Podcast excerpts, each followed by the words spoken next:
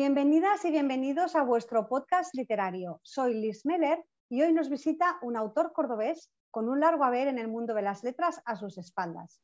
Licenciado en Filosofía y Letras por la Universidad de Granada, doctor en Filología Clásica por la Universidad de Córdoba y catedrático de Bachillerato de Latín.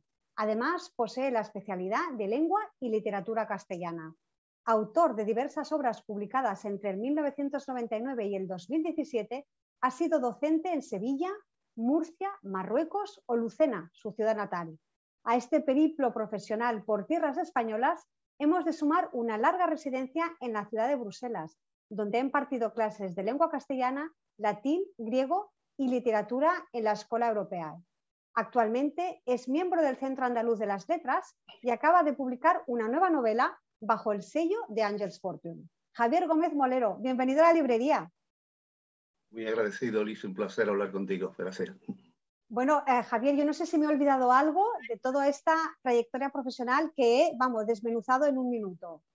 No, eh, si acaso decir que la edad que, me adorna ya es, ya soy bastante mayorcito, tengo ya 70 años y bueno, todavía sigo con la ilusión de, cuando empecé todo esto. Así que muy agradecido por esa presentación. Pues sí, sí, desde luego es para, es para decirlo. Tienes muchas obras publicadas, primero con la editorial Merial, después con la editorial Kailas. Eh, pero bueno, mm, hablamos de, como tú dices, de hace muchos años. Eh, Javier, ¿cuándo empiezas tú a escribir? Pues la verdad es que empecé muy tarde, algo de lo que me arrepiento. Eh, prácticamente empezaría con 35 años, pero primero, como dicen los latinos, primum vivere de inde filosofare, primero buscarte la vida y luego ya empezamos con los, digamos que con los hobbies, ¿no? Entonces empecé de 35, por ahí calculo yo, ¿no? Y fue porque cayó en mis manos un libro de Eduardo Mendoza, por cierto, un libro sin noticias de GUR. Ah, y bueno, me llegó a tanto que yo a mí el humor es consustancial con, con, lo que escribo habitualmente y pensé que por qué no hacía yo algo, si no parecido, en esa línea al menos. Y ahí empecé a animarme. Ahí fue. Sí, sí, porque si Noticias de Gur, bueno, es una, un relato realmente muy, muy, un poco surrealista, diría yo, de este extraterrestre que, que, que, aterriza. Yo no sé si tú, la, la, última mm, publicación del 2017, La caricia de la serpiente, es en un tono un poco, no sé si compararlo con este libro o si tienes algún otro de los que ya tienes publicados que te recuerdan a Noticias de Gur. Eh, sí, hay algunos más juveniles, digamos. Ten en cuenta ah. que yo he escrito, al ser profesor de instituto, he escrito libros también de lectura para los chavales, ¿no? Y entonces me ha moldado un poco a, ese tipo de literatura y la forma de atraerte a un, a un chico de 17, de 15, 18 años es a través del humor. Y entonces sí, sí tengo alguna otra obra, claro que sí. Pues eh, Javier, a mí me gustaría ya que nos aconsejaras a todos esos niños que no les gusta leer y que están obligados a tener lecturas obligatorias de instituto, ¿cuál de tus libros sería el indicado para esos chavales? Sí, hay un. Yo soy muy amante de la cultura antigua, del mundo de Roma, del mundo de Grecia, y al mismo tiempo de la mitología, un mundo mágico que a mí me ha apasionado, que también me inició de niño el, de lo que es la lectura, el, amor por la lectura, un librito que cayó en mis manos, más que por los, el texto en sí, quizás por, por los dibujos, lo mismo ni sabía leer entonces, ¿no? pero me marcó bastante. Y entonces yo siempre he querido hacer mitologías, pero que se entiendan, que sean agradables de leer, que sean como cuentos, que, que, que muevan, a, si no la carcajada, al menos la sonrisa. Entonces hay un libro que se llama Néctar, Ambrosía y unas gotitas de humor y es un libro, mm, pues no sé, para chicos de tercero de la ESO, de cuarto, de hecho está puesto en su momento en muchos institutos y bueno, ha tenido bastante éxito, ha, viajado bastante ese libro. Yo se lo recomiendo a cualquier chaval que quiera leer o cualquier padre que le quiera hacer un regalo e iniciarlo la lectura que, que le regale, si no ese libro, algo parecido. Ya digo, el libro se llama Néctar, Ambrosía, y unas gotitas de humor. Y unas gotitas de y unas gotitas de humor. El néctar y la ambrosía era el alimento y la bebida de los dioses y el humor pues lo pongo yo. Bueno, y tienes otro, otro título, otro libro, que era Los dioses no eran tan divinos, que a mí me parece fabuloso. Ese fue, sí, ese libro curiosamente se agotó rapidísimo y luego la editorial pues estuvo dudando de, pero bueno, tenía alguna, era bastante fuerte para, para el público, digamos, normal, ¿no? Al decir normal me refiero a chavales jóvenes para donde también iba dirigido. Y de ahí que me fuera yo el que pensara hacer una especie de reedición cambiándole el título, que es el de Nectar y Ambrosía, pero al mismo tiempo cambiándole muchísimas, muchísimas cosas, empezando por el formato, por los, dibujos que lo decoraban y también por el lenguaje, ¿no? Entonces ese libro también, también tuvo bastante éxito y ya digo, como tú has dicho, se llamaba Los dioses no eran tan divinos. Y es un poco una sátira muy mordaz de los dioses, de las juergas que se corrían, de los de la, de la, de baneos que tenían amorosos, de los cuernos que se ponían unos a otros, el dios a la diosa, la diosa al dios. Y bueno, también fue, estoy muy contento con él. Sí, sí, que hay mucho que contar de los dioses. Eran unos perlas, como se diría hoy día, ¿no? Sí, ellos mm, no se preocupaban de lo humano y lo único que les interesaba era la, eh, diversión. ¿eh? Y vivir. No eran tampoco, no eran un modelo al que imitar, sobre todo. Cuando cualquier religión tiene un dios o alguien que fijarte, la moralidad es lo primero que, que prima. Y los dioses eran todo menos eso eran unos juerguistas empedernidos. Entonces cuento la aventura de empezando por Júpiter, eh, me voy luego a Juno, a Mercurio, en fin, era, era para, eran unos prendas, unos perlas, como tú bien has dicho. Unos perlas, exacto. Pero bueno, que es divertido, como tú dices, llegar a la historia, a la mitología, a, bueno, a estas leyendas, ¿no? que a veces pues es, es bonito conocerlas y además si las podemos conocer en clave de humor, como tú dices, pues seguramente los, chiquillos y los no tan chiquillos sí, porque les hará gracia. Lleva razón en, eso. Habitualmente se ha escrito mitología, hay muchísimas, pero siempre muy serias, eh, con muchísimos nombres, detalles que son intrascendentes, ¿no? Y yo me he ido siempre buscando, porque de hecho de la mitología también, cualquier mito, hay muchas, digamos, muchas interpretaciones distintas, según el autor del que se tome, autores griegos en su mayoría, ¿no? Y yo siempre me las leía todas y cogía la que era más la, que, la que era más follonera para entendernos, ¿no? Y entonces atraer al público como sea. A fin de cuentas, al ser profesor tengo un defecto y es que lo que quiero es que todo el mundo aprenda y la vena didáctica siempre se ve. Y yo con tal de que un alumno aprendiera era capaz de hacer del pino en las clases, pues una cosa parecida. claro, pues eso, eso dice mucho de ti, Javier, porque realmente todos hemos tenido profesores que decíamos soporíferos, pero realmente un profesor que te motiva a aprender es lo más importante, ¿no? que tengas un buen mensaje. Claro, claro. Claro que sí. Máxime cuando imparte una asignatura como la mía, que era latín. El latín tiene muy mala prensa y sin embargo es una lengua maravillosa y esa seriedad que se le supone no es real. Vamos, los romanos se reían de su sombra, por reírse se reían hasta del muerto en el entierro. De hecho, lo imitaban, iba uno detrás riéndose de su oficio, se reían de los dioses, o sea, que, no, que... Eh, muy, ahora hay una autora inglesa que ha publicado un libro que se llama algo así como La risa en el mundo antiguo o algo de eso, y va, va por ahí.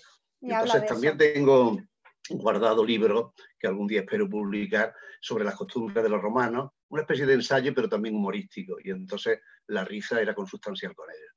Incluso había unos sacerdotes que eh, su, digamos, ceremonia era reír a carcajadas y al mismo tiempo golpear a mujeres con un látigo para que fueran fértiles, ¿no?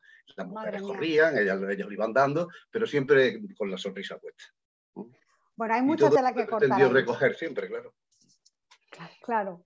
Pues eh, eh, Javier, bueno, como hemos dicho, tienes varias obras de las que hemos aconsejado, sobre todo para la juventud, este título, Néctar, Ambrosía y unas gotitas de humor. Eh, pero ahora mismo estás a punto de sacar eh, una nueva novela, una novela que iba con el sello de Angels Fortune de esta casa, que se llama El asesino del cordón de seda. Explícanos un poquito de qué va esta novela, si se Sí, bueno, la novela puedo dar unas pinceladas de ella, porque aquí lo interesante es que el lector lea y es la única manera de, de, llegar al convencimiento de si es una buena novela, una mala o peor novela. ¿no?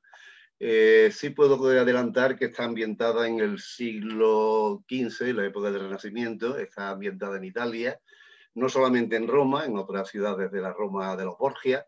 He buscado también una, un telón de fondo un poco escandaloso también.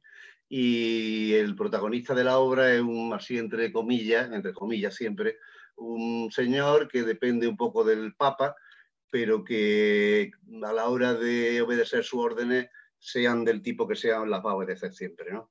Y entonces no le importa muchas veces cometer incluso, digamos, eh, asesinatos, crímenes, donde sabe que no está la, razón, ¿no? Entonces el libro, eh, ya digo, empieza eh, exactamente en el año 1492 y termina 13 años después. Y narra las peripecias de un asesino que, por supuesto, no solamente, digamos, se dedica a eso, es un juerguista empedernido, eh, visita todos los prostíbulos, todas las tabernas de la, de la ciudad de la Roma aquella, y eh, en un principio comienza como espalda, eh, perdón, como espalda, como guardaespaldas del hijo, porque el Papa tenía su hijo, en aquella época era muy normal, César Borgia. Entonces, a partir de ahí se sucede una serie de acontecimientos, todo unido al descubrimiento de, de algo bajo tierra, que no voy tampoco a adelantar al lector, de alguien que se cae en un agujero y, y, al mismo tiempo pues también se van cruzando personajes desde banqueros poderosos hasta sectas religiosas, en fin, no falta ningún ingrediente, hay también brujas y yo creo que va a ser un, este, una obra muy, muy del gusto de, de, cualquier lector. Vamos, que el entretenimiento guerra y lucha y, ¿perdón? Que el entretenimiento está servido, ¿eh? Sí, está más que garantizado porque también hay amores, hay también, eh, no sé, momentos de ternura, eh, hay momentos de, eh, donde la, la, intolerancia religiosa, hay discusiones filosóficas, hay prácticamente de todo. Es un poco un totum revolutum, pero con una línea conductual que es la línea de este asesino, que es el que va llevando. y luego, pues la forma de asesinar también es muy curiosa. Tampoco quiero adelantarlo. no, no, no, no lo digamos. recurre a muchos procedimientos y bien distintos. Bueno, pues El asesino del cordón de seda, esta nueva novela que en breve estará disponible y me gustaría, Javier, que nos dijeras, eh, ¿para todos los públicos la recomiendas para un público más adulto o también la podemos eh, dedicar a adolescentes? Sí, es una novela. Hoy en día un adolescente del siglo XXI no es un adolescente de cuando yo empecé a dar clase, por ejemplo, ¿no? Ni unos padres de actual, actuales son los padres de entonces. Entonces la novela no deja de ser una novela histórica, con una base eh, de, gracias a muchas lecturas que he hecho de la época. Yo soy muy sincero y digo que del Renacimiento yo sabía, antes de empezar esta novela, lo mismo que de matemática o de economía. Entonces me he tenido que empollar durante un año, he leído todo absolutamente lo que he podido conseguir eh, y luego pues creo que está perfectamente ambientada y por supuesto que hay algunas escenas escabrosas pero hoy en día un chaval de 16, 15, no se escandaliza absolutamente de nada. De nada. y luego hay otra cosa, hay que mirar las obras con los ojos de la época, no los actuales. Hay un, eh, cualquier persona que lea una novela tiene que pensar cómo irá la sociedad entonces, no cómo somos ahora. Entonces tú no te puedes escandalizar, por ejemplo, que en una época como esa un papa tuviera siete hijos, que vendieran los cargos, de, por ejemplo, de cardenales, que hubiera un cardenal con 12 años, que luchara con una espada el mismo Papa eh, por conseguir unos territorios para sus propios hijos el día de mañana, que a su hija prácticamente la vendiera a la hora de concertar matrimonio. Por eso digo que es una obra histórica, pero simplemente con un lenguaje creo que muy adecuado de esa época, pero que hay que leer con los ojos de esa época, no con los ojos de hoy. Y por supuesto para todos los públicos, claro que sí. Exacto, para todos los públicos y sobre todo eso, como estás diciendo muy, muy acertadamente, mirarla y leerla con los ojos puestos en el pasado y no en el presente, en nuestro presente, porque claro, las cosas han evolucionado mucho. Em, eh, eh, Javier, yo sé que tú tienes, bueno, como hemos dicho, una trayectoria mm, ya no solamente como maestro, como docente, como estudioso, sino también como escritor. Eh, mm, ¿Nos podrás contar un montón de anécdotas e impresiones, no solamente del, del libro este que va a salir, sino de otros libros de tus lectores o de las personas que te siguen? ¿Cuáles son las primeras o las que te han llegado más al corazón de esas impresiones, esos comentarios que te han hecho tus lectores? Bueno, pues yo, por ejemplo, gente que... Eh, hay alguna muy simpática y es que uno de los libros que yo escribí era un libro que se llama Totum Revolutum. Sí. quizás fue el primero, sí, el primero.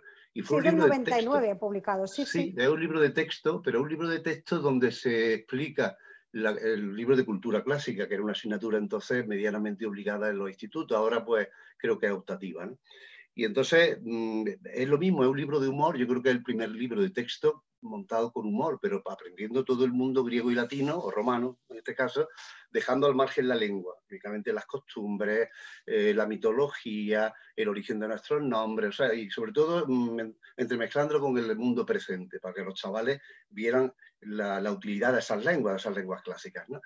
Entonces el libro, como es lógico, tiene una serie de ejercicios para los alumnos. ¿no? Entonces hubo padres, adultos, que compraron el libro porque de verdad que el libro está plagado de anécdotas. Es un libro que el título lo dice todo, un totum revolutum, ¿no? un todo revuelto, pero dentro de un desorden ordenado, como es lógico. ¿no? Y entonces ahí vienen las cosas más peregrinas que alguien puede imaginarse. Lo que todos hemos querido saber y nunca se nos explicó, desde qué llevaba un romano debajo de la toga, hasta cómo así, como que dónde orinaban, cómo se, perdón por la vulgaridad, se limpiaban el culo, y, y miles de cosas como esas, pero montadas siempre con humor, ¿no? Y luego venían unos ejercicios al final de cada capítulo pues, para que los chavales trabajaran, todo a divertirse, ¿no? pues hubo padres que lo compraron para ellos y luego me decían que los ejercicios eran muy complicados. Yo Ah, les decía, pero hombre, eso es para, para tu hijo, no para ti. Tú limítate a leer y déjate de, de, de- de- de hacer los ejercicios que no tienen sentido para ti. ¿no? claro. Esa es una. Y otra, pues gente que me anima muchísimo, que me dice que escriba más, que no salga a la calle ni me vean de bares, yo soy muy de bares, de cerveza, que tenía que estar escribiendo continuamente, que ellos quieren seguir leyéndome. Ay, qué Y bien. bueno, y mis nietos, y mis nietos, que tengo ya seis, los mayores me dicen que no me muera nunca, que les gusta mucho lo que escribo y que siga escribiendo para ellos. O sea, eso es Oh, algo que me pues- viene así a, a bola pluma, ¿no? eso es muy bonito, Javier, que tus propios nietos te digan, abuelo, no te mueras, que tienes que seguir escribiendo para Sí, nosotros. sí, sí, sí. De Maravilloso. hecho, pues, aunque ya he dejado la profesión de profesor, de, de- sí. de profesor de latín y de griego y de lengua, pues eh, de vez en cuando los recibo en este despacho que estoy hablando contigo para eso, para explicarles cosas que tienen sus dudas y me lo paso muy bien con ellos, ¿no? Lo que pasa es que los niños es muy complicado, ¿sabes? Sí, es muy complicado tenerlos más de media hora, enseguida salen, entran, es muy... son muy movidos. Ahora lo quieren todo y lo quieren todo ya. Sí, rápido. Y sobre todo los medios audiovisuales, pues lo que más les llegan y el texto escrito les cuesta, les cuesta. Mucho, Entonces yo mucho. soy un enamorado del papel todavía. Por supuesto, los libros en- me da igual, pero lo importante es que lean, que lean. Yo la misión que tengo, he ido a muchos institutos a dar charlas, ya, de, vamos, ya una vez retirado, y yo siempre les digo, si consigo de cada charla que un chaval salga con ganas de leer, aunque lea el Profidén o el Signal, que lea mientras está en el servicio, que se vaya leyendo, la- pero que lea, por Dios, que lea. Que lea Y que cualquier palabra que no sepa, que luego investigue sobre ella, que la busque, que enriquezca su vocabulario. Ahora ya no y hoy en necesitas día- el diccionario, tienes internet que te lo explica todo. Claro, por supuesto, por supuesto. Yo tengo ahí una, una enciclopedia clásica de toda la vida que yo ya no me levanto a consultarla. Claro. Enseguida cojo, si no, claro, todo, si eso está bien, oye, la tecnología es maravillosa, pero Sí, eso sí. tiene que ir siempre en coincidencia, en paralelo a la lectura. Hay que leer mucho. Hay que leer. Esa es la clave de todo, leer, leer, leer. Pues Los bueno, latinos decían, todo el mundo sabe el refrán, el mens sana in corpore sano. incorpore sano. Eh, y tenían otro refrán muy bonito que era nulla dies sine línea, ningún día sin una línea. Sin una Ningún línea, que escribas como una escritor o que leas como lector. O que leas como lector. Mm, yo, en fin, no, no acabaría nunca, ¿no? Pero realmente soy enamorado de la lectura. Sí, sí, pues eso es un mensaje que, bueno, que queremos también, nos, nos- nos cogemos como propio, Javier. Nosotros también somos amantes de que la gente lea, de que, de que incluso yo creo que hay novelas que son como el, el despertar de cualquier persona que no ha Sí, leído nunca y de sí, repente sí, llega algo a tus manos que, que- que resulta, pues bueno, que como te pasó con, con Noticias, sin noticias, sin noticias de GUR. A mí me- también me pasó algo así, de repente llega un libro a tus manos y, y dices, jo, esto me ha transportado a un universo paralelo. Entonces, eso es lo que intentamos hacer con la lectura. Y yo creo que pues, tú además lo consigues con, con mucha más, eh, más mérito, porque es lo que tú dices, libros de texto que suelen ser muy aburridos, muy farragosos para los, para los alumnos, pues que ellos eh, consigan encontrar algo de motivación en esos libros.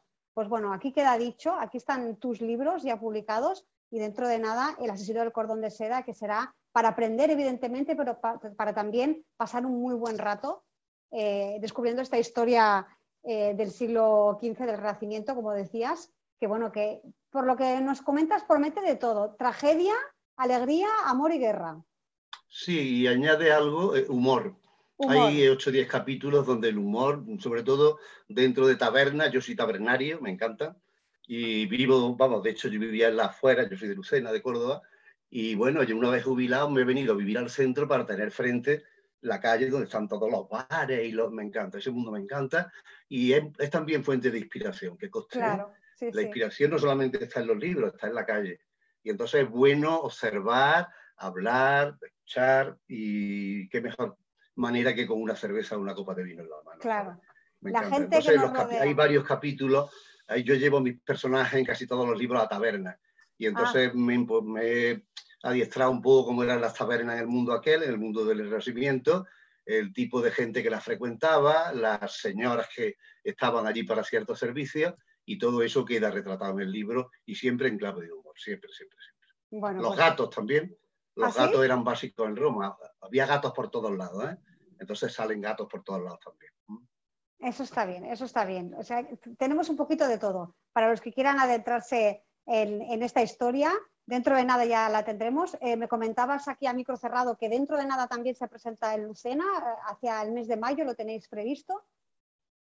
Sí, en principio aquí presentar un libro en Lucena, una ciudad donde hay mucho amor por la cultura y al mismo tiempo el ayuntamiento siempre se preocupa mucho por ella, la Consejería de, Cultura. Entonces, digamos, yo he, entrado dentro del mes de mayo, porque está todo ocupado. Es raro el día que no hay un acto literario, un acto musical, pictórico, una conferencia sobre... Siempre, siempre hay algo. ¿eh?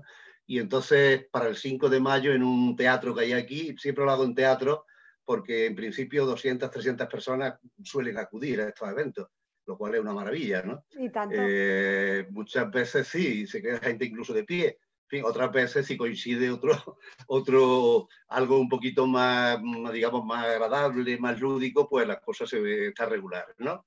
Esto me trae al recuerdo que ya en la época romana pasaba igual. En la época romana, cuando había una representación teatral de una comedia de Plauto, de Terencio, de Aristófanes, de Menandro, la gente asistía a ella, pero si había al mismo tiempo un funambulista en la calle encima de una cuerda, dejaban la, la comedia y se iban a ver al funambulista, ¿no? O sea que puede pasar de todo, pero también puede pasar lo mejor, que, es llenar los sitios, ¿sabes? Exacto, llenarlo y que firmes muchos libros ese día de la presentación, que vamos, que sea un gran éxito, que seguro que lo va a ser, porque ya tienes muchos seguidores, muchas personas que ya te conocen, que ya saben cómo es tu manera de escribir, que es, que es cercana, a pesar de que cuentas cosas que para muchos son muy lejanas, sin embargo, tú lo haces que sea cercano, más fácil y en clave de humor, como siempre dices, ¿no? Pues eh. muy... Eh, sí, te quería dar las gracias por, por las preguntas que me estás haciendo, que me hacen un poco que pueda reflejar mi forma de, de, escribir, pero al mismo tiempo también de ser. Yo creo que la forma de ser de una persona se refleja en el escribir y viceversa también, ¿no? Entonces quizás conozca a una persona por cómo escribe y, al contrario, ¿no? Eh, pero bueno, es lo que hay, a mí me encanta lo que hago y sobre todo no tengo la presión de vivir de esto. Eh, a mí me gusta como todo el mundo que, que, la gente me lea y no hay ilusión más grande que, por ejemplo, en el libro último que hice, que haya alguien en un aeropuerto y te diga, mira, Javier, lo acabo de ver aquí, aquí está tu libro en la tienda del aeropuerto, ¿no? Eso no se paga con dinero. Uf, no, y tanto que no. Eso es un logro enorme. Que estés en la playa y haya alguien al lado con un libro y resulta que es el tuyo. No lo conozcas de nada esa persona, ¿no? Eso es maravilloso. Eso ya significa que has atravesado fronteras. Las fronteras del, del de, la zona de confort y de repente tu libro ha traspasado esas fronteras y, sí. y viajas sí, esa suerte la tengo, sí, es verdad, es verdad. Pues eh, Javier, dime, sí, sí, dime, dime. No, te iba a decir que, mi ilusión la he puesto ahora en, la editorial de Angels, Fortune, porque pienso que es algo novedoso. Yo he hablado con muchas editoriales, son todas muy clásicas y esta veo que tiene algo que aún no, quizás le falte tiempo para, para, para asentarse, ¿no? Sí. Pero tengo mucha confianza puesta en las medios de distribución, sobre todo. Justamente. Porque un autor lo que quiere es una buena distribución de su obra. Exacto, y que, que la sepan, bueno, eh, eh, marketizar bien, porque el marketing después de escribir, bueno, tú ya lo sabes que llevas muchas obras a, tus espaldas, es un trabajo muy arduo y, de más de una persona. Eh, y justamente ahora que me comentas de antes, yo te quería preguntar ahora, ¿Cómo llegas, después de haber estado con varias editoriales, cómo contactas con Ángels? ¿Cómo ha sido que has conocido esta editorial? Sí, pues ha sido a través de un amigo, fíjate. Había un amigo de aquí de Lucena, pues, yo creo que la mayoría de los casos son así eh, circunstanciales, son fruto del azar, ¿no? Y bueno, hablando un día con él de que tenía, tenía terminada una obra, que había varias editoriales más o menos que podía publicar con ella, él me habló de esa editorial, no donde él había publicado, pero sí había hablado en una ocasión con la directora, con, la, con, Isabel, y tenía un buen recuerdo de ella. Ah, Entonces, lo típico, la llamé, hablamos, le di, mándame lo que tienes, le gustó, le llegamos a un acuerdo rápido y luego se da la circunstancia de que vamos a trabar conocimiento porque ella tiene aquí familia eh, y posiblemente venga a la presentación. Y bueno, creo que es una gran persona y sobre todo hay algo que, me gusta, que es la honestidad que, respira, ¿no? Y eso es básico para una persona que escribe, ¿no? Sí, sí, totalmente. Bueno, ella es una guerrera, ya lo, ya lo sabes, y ella, si en poco que pueda, estará en la presentación y en todas las que podáis hacer. Yo no sé si no te dará tiempo a estar aquí en Barcelona para el San Jordi, que es una fecha muy, muy señalada, porque estamos a finales de abril. No sé si el, el libro le dará tiempo, si no, pues el San Jordi siguiente aquí en Barcelona ya verás cómo estará súper bien recibido. Vale, pues me encantaría. Eh, como la última obra estuve en la Feria de Madrid, fue una experiencia única, la Feria de Madrid. Y es una, verte allí en una caseta al lado de autores consagrados y pues bueno, da, da mucha alegría. También por otro lado ves que las colas, en las colas más largas están a lo mejor en personajes de televisión que eh, todos sabemos quién ha escrito el libro y te da también un poco de, no voy a decir de pena, pero bueno, se te queda una impresión un poco ácida. Eso es cierto, eso es cierto. Hay muchos, muchos bestsellers de, de, personajes mediáticos que luego realmente no, bueno, como tú dices, no, el trabajo no, no, no ha recaído precisamente en ellos, ¿no? Pero bueno, eh, ahí eso no lo podremos cambiar, Javier. Eso siempre ha No, eso está ahí, claro. Es que si tú trabajas en una televisión, sales todos los días, eh, tienes una, una cantidad de, visitantes a tu cadena, pues claro, es que se vende como rosquillas, son temas distintos, claro. Independientemente de lo que ponga dentro, a la gente no le importa lo que pone dentro, no, no creo que le importe. Le importa tener un libro de esa persona. De esa persona. Y si encima te lo firma, pues ni te cuento ya. Claro, claro, es, es un valor añadido a algo que ellos, bueno, eh, bueno, pues es, así como está el mundo. Eh, Javier, yo sé que tú ahora ya, como tú decías, estás retirado de la docencia, que te puedes dedicar un poquito más a la escritura. Eh, aparte, bueno, tu, plan más inmediato, evidentemente, es hacer conocer el asesino del cordón de seda, pero después del asesino del cordón de seda, ¿tienes, ¿tienes planes de futuro? Bueno, yo me imagino que solamente por tus nietos ya deberías de tener planes de futuro. Tengo, tengo, tengo, vamos, tengo incluso libros terminados, fíjate. Ah, Lo que pasa es que sí tengo, tengo ahora mismo uno, dos, dos libros y hay uno de ellos que es mi ojito derecho, todos tenemos un ojito derecho, que está, es más, o sea, yo como has visto soy un tío muy chapado a la antigua en el aspecto de la época donde meto mis personajes. De hecho, he dado un salto de 15 siglos, o sea, estoy mejorando. Siempre he sido el siglo I antes de Cristo, después de Cristo, y ahora con esta obra voy al siglo XV, me estoy modernizando. ¿eh? Pero, pero tengo una que no paro de retocarla, ambientada en el siglo XX. Y está ambientada mm, aquí en Andalucía. Y se ah. llama el, título... El Renacimiento pasó ya la historia, digamos, una vez que terminemos con este libro. Y luego tengo una ambientada aquí, pero la tengo guardada, claro, esperando a una editorial mm, y ya llegará y el título para mi gusto es lo mejor del libro, o sea, el libro no sé cómo sea, el título es muy bonito. Se llama El niño que plantaba chocolate. El niño que plantaba chocolate. Bueno, son las vivencias de un niño, o, sea, la sociedad del siglo andaluza, del siglo XX, eh, vista por a los ojos de un niño de, de eso, de unos 8, 10, 12 años. Pero que estamos hablando del siglo XX, antes de la guerra civil, después de la guerra civil. Sí, sí, no, no, déjate de antes de Cristo, no por Dios. Ya me he venido al presente. ¿eh? En realidad son recuerdos, muchos de los cuales me han contado que, en fin, de travesuras, de, temas muy curiosos. Es un libro, para mi gusto, es como si lo hubiera hecho un loco, no tiene muchos pies, no tiene pies ni cabeza, es lo que más me gusta del libro. O sea, es un libro para leer. sí, si las cosas siguen para adelante, te contaré de qué va en concreto.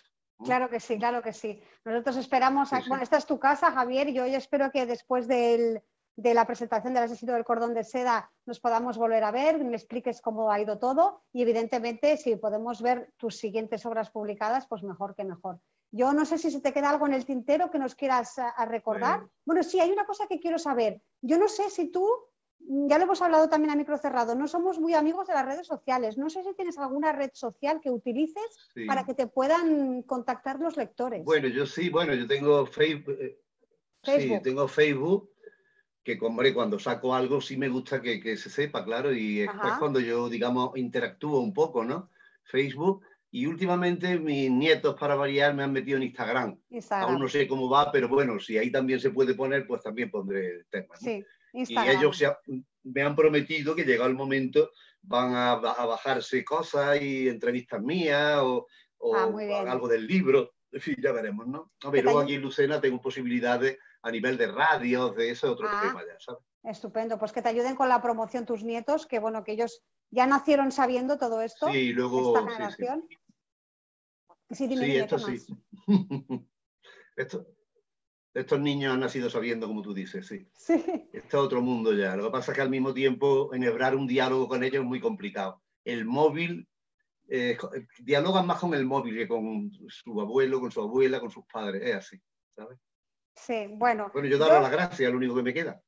Bueno, pues no, gracias a ti por habernos dado este ratito, eh, por haber salido de tus, de tus libros, de tus, de tus escritos, que bueno, que son muchos, como ya, como ya hemos dicho.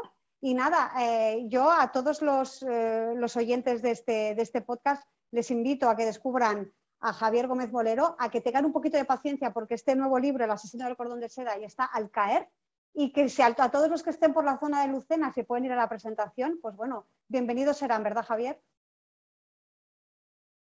Por supuesto, yo quiero que se llene, como todos los teatros, tiene gallinero también. Y la última vez que tuve la fortuna de presentar un libro, se llenó hasta el gallinero. y hubo gente que se quedó en la calle. Yo espero que si no tanto, pues bueno, por lo menos que no esté solo. ¿eh? Bueno, Aparte que promete una presentación un poco sui generis. Ah, vale, vale, vale. Es lo que te iba a decir. Será una presentación bien amena y bien humorística, yo creo. De todas maneras, Javier, si llenas el, hasta el gallinero, lo único que tienes que hacer es otro día otra presentación. Para todos aquellos que no han podido ver la primera. Para eso hay que, hacer, Sí, sí. Bueno, luego aquí tenemos un vídeo local que es una maravilla, es verdad, una televisión por cable y cualquier evento luego lo retransmiten. Ah, estupendo. no hay problema. Aquí todo el mundo al final se entera de todo. Y luego cuando hay un libro, pues es normal ir a las radios locales, al mismo vídeo local y sale, en fin, que, la gente acaba enterándose. Vamos, que... Y aparte que al, formar parte de, también de una actividad cultural, eh, pues, digamos, que donde participa el ayuntamiento, pues ellos mismos se encargan de que también se promocione con carteles, con eh, fin, notas de prensa también. O sea que al final el que no va es porque no puede o no le interesa. Exacto, pero, pero que enterarse se entera. Porque tú actualmente eres miembro del Centro Andaluz de las Letras, ¿verdad, Javier? Bueno, pues claro, ahí todo el mundo ya se conoce, ya pueden hacer la promoción y, a partir de ahí ya salen. Bueno, pues nada, yo, eh, Javier, yo me imagino que va a ser todo. esperamos y deseamos. Exacto, eso. Eso es todo lo que deseamos todos. Eh, como te decía antes, esta es tu casa para cuando quieras. Yo te agradezco este ratito y bueno, mm, muchísimos éxitos, que ya los tienes, pero que sigan todavía. Y bueno, y que quede claro que tienes que seguir con la, al pie del cañón, aunque sea por tus nietos, que, te que, que, esos son las nuevas generaciones. Y si ven que su abuelo escribe, lee, pues bueno, eso es un ejemplo maravilloso para la juventud. Em, y bueno, pues nada, eh, esto agradecerte de nuevo que, estés aquí en la, librería, a todos vosotros que os animéis a descubrir las obras de Javier Gómez Molero, eso que tengáis un poquito de paciencia y que dentro de nada tendréis aquí El asesino del cordón de seda y que será seguramente una estupenda lectura.